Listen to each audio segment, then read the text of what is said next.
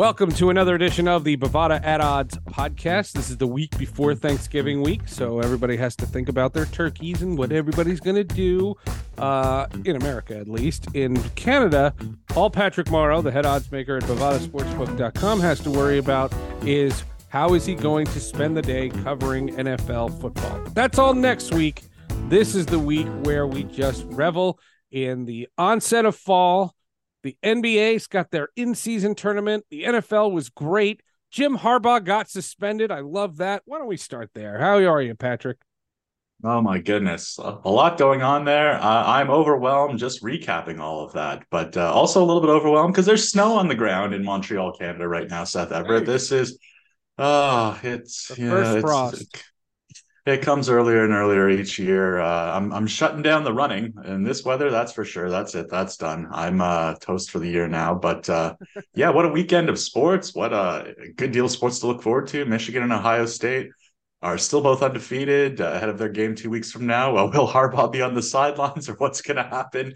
Uh, good deal of drama there. The Broncos, the Broncos on Monday Night Football. Uh, that, that, was, was wild fun. to watch. Yeah, that was a lot of fun. Yeah, it's uh oh they missed gosh. the field goal and there was a penalty on the play, and that's a Buffalo way to lose. Did you see on the Manning cast uh, for the last minute of that broadcast, Peyton Manning doesn't say anything, and it's just facial expressions and reactions as you know the kick goes wide right, the penalty is announced, they end up making the second one, and he's just you know hand in face in the hands blowing effort baskets, and then finally a fist pump at the end, but not a word said in over a minute. Uh, or only the best can do it that well. Doesn't really translate well to podcast. The old uh, no, know, but I I love watching the Manning guys. But since Joe Buck and Troy Aikman have gone to Monday Night Football, I watch Monday Night Football. I used to yeah, watch. I, mean... I used to watch the Mannings, um, watching Monday Night Football. Now Joe Buck just makes a game feel important. Uh, Buck and Aikman are fun. I mean, I've uh, I think I've given both of them a bit of grief over their career. Buck maybe a little bit more so calling baseball, but uh, compared to the old uh, Monday Night booth they had, which not to razzle them too much, but yeah, Buck and Aikman have been a much better fit, and it's made it uh, a difficult, uh, a much more difficult choice for me on Monday night to decide: yeah, am I going Manning cast or if I am I going the uh, the main ESPN broadcast? And with the last group they had, it was Manning cast for me every time. But now I, right. yeah, I trend a little bit more to Buck Aikman. But they had our boy Patrick Mahomes on last on Monday night, so you gotta like that. You gotta tune in for that. Of course. Yeah, I mean, the only you know they just need Taylor Swift as a guest now. um yeah oh and and the internet exploded when taylor swift changed the line of a song to to to um to include the chiefs Arma and, is the Chiefs player coming home tonight. Yeah, that's yeah. There, there you go. The Chiefs. No, not that I follow such, not that I follow such things, but oh, I, I, I might have got it right on the nose. Oh, my kids were buzzing uh, when that happened. That was uh, fantastic yeah, when then there was the clip at her concert because uh, Kelce's now on by, and uh, you know she sees Travis Kelce after a concert, I guess Buenos Aires or wherever they're, and she runs up over to him and jumps into his arms and gives a big kiss. It's like that for the youth. This has to be like Princess Diana and Prince Charles coming over and dancing at the White House. Like people are reacting to this like it's the greatest love story of all time, and I mean it's kind of cute. Whatever, it's it's fine. It's it's mostly wholesome, I think, but it's uh every every week it's a new clip of oh my gosh these two. Uh, all right, I'm gonna try not to be a curmudgeon Listen, about it. Is, I think it's mostly good. No, I I'm sorry. You know what this reminds me of? I, I hate saying it because I think the guy's an off. You love saying it. Come on, get it out of no, there. I hate saying it. This is Michael Jackson in 1984. Taylor Swift is Michael Jackson in 1984. The the the the, the sheer extremity of the popularity it, it it may eclipse what Michael Jackson was in 1984. I'm talking the height of Thriller. The height of Thriller, he could do anything. And I remember, and I just saw this in a documentary about Brooke Shields, that he took Brooke Shields Brooke Shields to an awards ceremony, and it was the number one story just because they went on a date. Mm-hmm.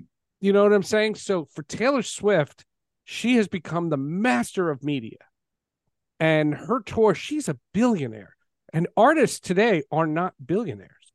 You know, because of Spotify and how albums aren't purchased anymore, You know, the, the artists only make money when they tour. Mm-hmm. And Taylor Swift has usurped that. And she has become a megastar. So now, when a megastar does something in their personal life, considering how many public relationships she's had and she writes songs about, and I'm not trying to bash Taylor Swift because she is she's a magnanimous person. When she found out the uh, the revenues were like triple what they were for the tour, she gave all the the workers on the thing a hundred thousand dollars bonus on top of their salaries. Like she's a wonderful human being. She told them that she told the streaming services that she would not negotiate that movie, you know, the Eras movie. She wouldn't mm. she wouldn't um negotiate the Eras movie uh, with any of those Netflix, Max, uh, Hulu, whatever it is, until they settled with the actors. That, that's taking a stand. She's not even in SAG-AFTRA. I, I, I you can't anything she does. Uh, she is a masterful media person, and if you see someone in the media and her personal life, Priscilla Presley, wh- wh- whoever it is, it, it, it's massive. So this t- Travis Kelce Kelce thing, I'm surprised it's not even bigger. Yeah, I saw a tweet that uh, really resonated with, and it said, uh, "In the game of life, nobody is running hotter than Brittany Mahomes right now." She gets placed in, you know, that seat in that high school classroom, and she's now married to Patrick Home, Patrick Mahomes, and partying with Taylor Swift on Friday night, hanging with Blake Lively and whoever else is coming out with them. It's uh, oh, what a charmed life! It's, what a charmed really life! Is. It really. Meanwhile, is. meanwhile, the two of us, uh, no one's sweeping us off our feet. At that, Brit. No one's uh, making me feel like a princess. no. Oh, oh, just once, just once. Uh, last week on the that. podcast, last, uh, this is a bad segue, but last week on the podcast, uh, I said that if the Big Ten wanted to show me something, suspend Jim Harbaugh now. And lo and behold, we hit submit on this podcast, and they suspended Jim Harbaugh. Good. They showed you the suspension. Good. And you know what else? And I tweeted this all those Michigan fans who are so miserable, search your own tweets and search all your social media.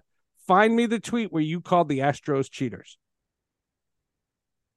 I mean, more to the point, uh, how they would have went to like Urban Meyer and Ohio State uh, over the years. Like, like yeah, but I did see. Uh, yeah, but what Urban Meyer did was worse than what. I know, I know, I know, I know. But what what I'm segueing to here is you know, Harbaugh was asked afterwards, he's like, oh, you know, everyone in America should be rooting for Michigan right now because Michigan is America as we're fighting and up against fighting and standing up against adversity and fighting for what's right. It's just like, oh yeah, Jim Harbaugh, you're really, you know, like uh the sons of the revolution right here. Yeah. The British are coming. The British are coming. You know, Jim Harbaugh. That's that's who he is. But well, what yeah, I thought the way, they were going to uh, do was wait till the season was over, announce their suspension, suspend him for the first three, uh, you know, non-conference BS games, and that's what I thought they were going to do, and they didn't. They showed me something good for the Big Ten and uh, throw the book at them. And Jim Harbaugh, oh, by the way, Jim Harbaugh is going to coach in the NFL next year. Why?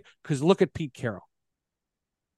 Yeah, it's uh, you know, I, I, was wondering, you know, we haven't seen this in a while. Maybe the NCAA could dust off the old uh, vacating of wins. We haven't seen vacating See, of wins. I hate uh, that. I hate that. I, I hate it. I hate it too. Stupid because the games were actually played. Yeah. Yeah, no, I, I, like it. You can go to Wikipedia and on this date in 1994, uh, nothing happened between these two teams, and uh, right. that's always curious. Nothing yeah. happened no, no. at all. Syracuse, Jim Boeheim people... had a bunch of wins. Jim Boeheim had a bunch of wins vacated because of a of a a guy who was you know the, cheating on a test or something. Not not cheating on the field. That he he was he was ineligible. He was academically ineligible, and because of that, Syracuse had to vacate a bunch of wins that he played in, and it was it was stupid because what the games didn't happen. That all that's those dumb. nights at the Carrier Dome, they were just fever dreams. Yeah, that's dumb. I do believe that throw the book at him. Just so what's your so you said because look at Carroll, he'd go to the NFL. But what, what do you what do you mean by that? Just because Carroll's still doing it Jim, in the NFL? Pete Carroll, Pete, there were scandals. There were there were uh, paying. Oh, like how how he left USC. I see what you mean. Right, okay. and as soon as the heat came down, what they punished? They punished USC, and Pete Carroll was in the NFL. Yeah. Yeah. so if he gets a significant if he gets a significant uh, slap here, then he might right. go to the NFL because who wants to sit right. on the sideline? And he's had and success paid? in the NFL, so it's not going to be so hesitant. There's an NFL team right now that would say Jim Harbaugh. Oh, sure, we'll do it. Oh yeah, the Raiders would probably like to add an extra, you know, right, 50 million in what they owe to a coach. They'll end up spending about a quarter million on fired head coaches in the next three, four years. But uh, yeah, that could be a good not as bad as Jimbo Fisher. Seventy-six oh million. wow.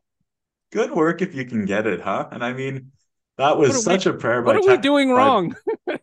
I listen, and I'm I'm criticizing these. The, you know what? You want to pay is, us I'm, to I'm, not do the podcast? Okay. Listen, we will we will fumble a lot less if we do not do the podcast. There'll be less interceptions. Uh, you know, uh, less overhead costs. You know, that, you know, there's there's an argument here, but I, yeah, it's. Oh yeah, that that Harbaugh situation's nuts, and yeah, it's not going to be if if. But yeah, you're right. If they do anything substantial to him, he'll probably jet to the NFL because why wouldn't he? Have you been watching the NBA in-season tournament? And when you turn on a game, do you know it's an in-season tournament? Meanwhile, week 11 in the NFL looks like a great one. Uh, from the Thursday night game and the Monday night game, they are absolutely brilliant. Sunday's not a bad slouch either. Let's take a look at the latest odds and start with the Thursday night game. The Cincinnati Bengals go into Baltimore to take on the Ravens, who are big play capabilities. Yet the Cleveland Browns made a real serious comeback on them in Baltimore last week. What can the Ravens do against Joe Burrow and company?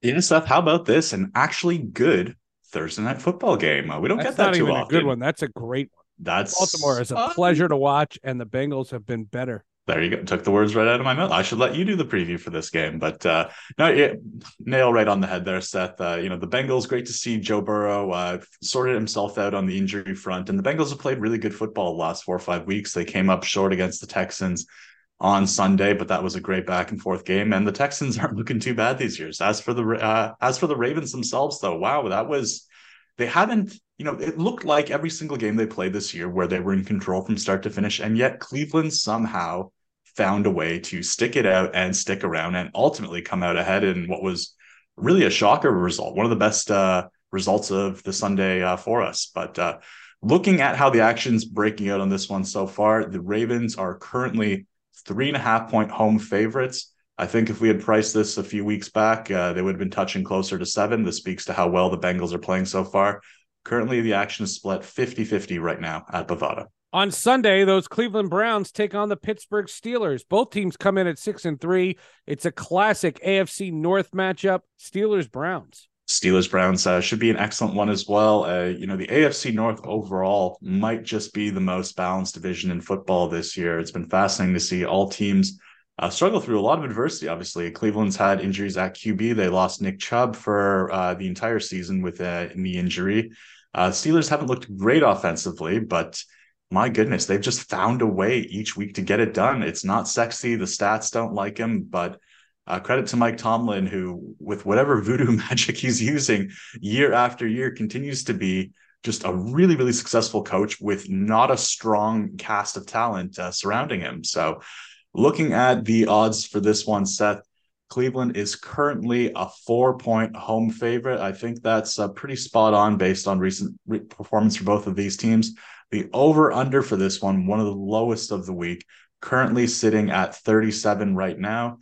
And we're seeing about 80% of all bets on the under right now at Bovada.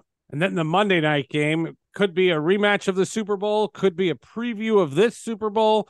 The Kelce brothers reunite the Eagles and the Chiefs from Arrowhead. What a gem of a Monday night football game. That doesn't get any better than that. Seth, I'm just glad this one's not being played in Germany too. I mean, my goodness, we got uh we got the bad beat a couple weeks back when uh, the Chiefs and uh, Dolphins uh, took place in Frankfurt.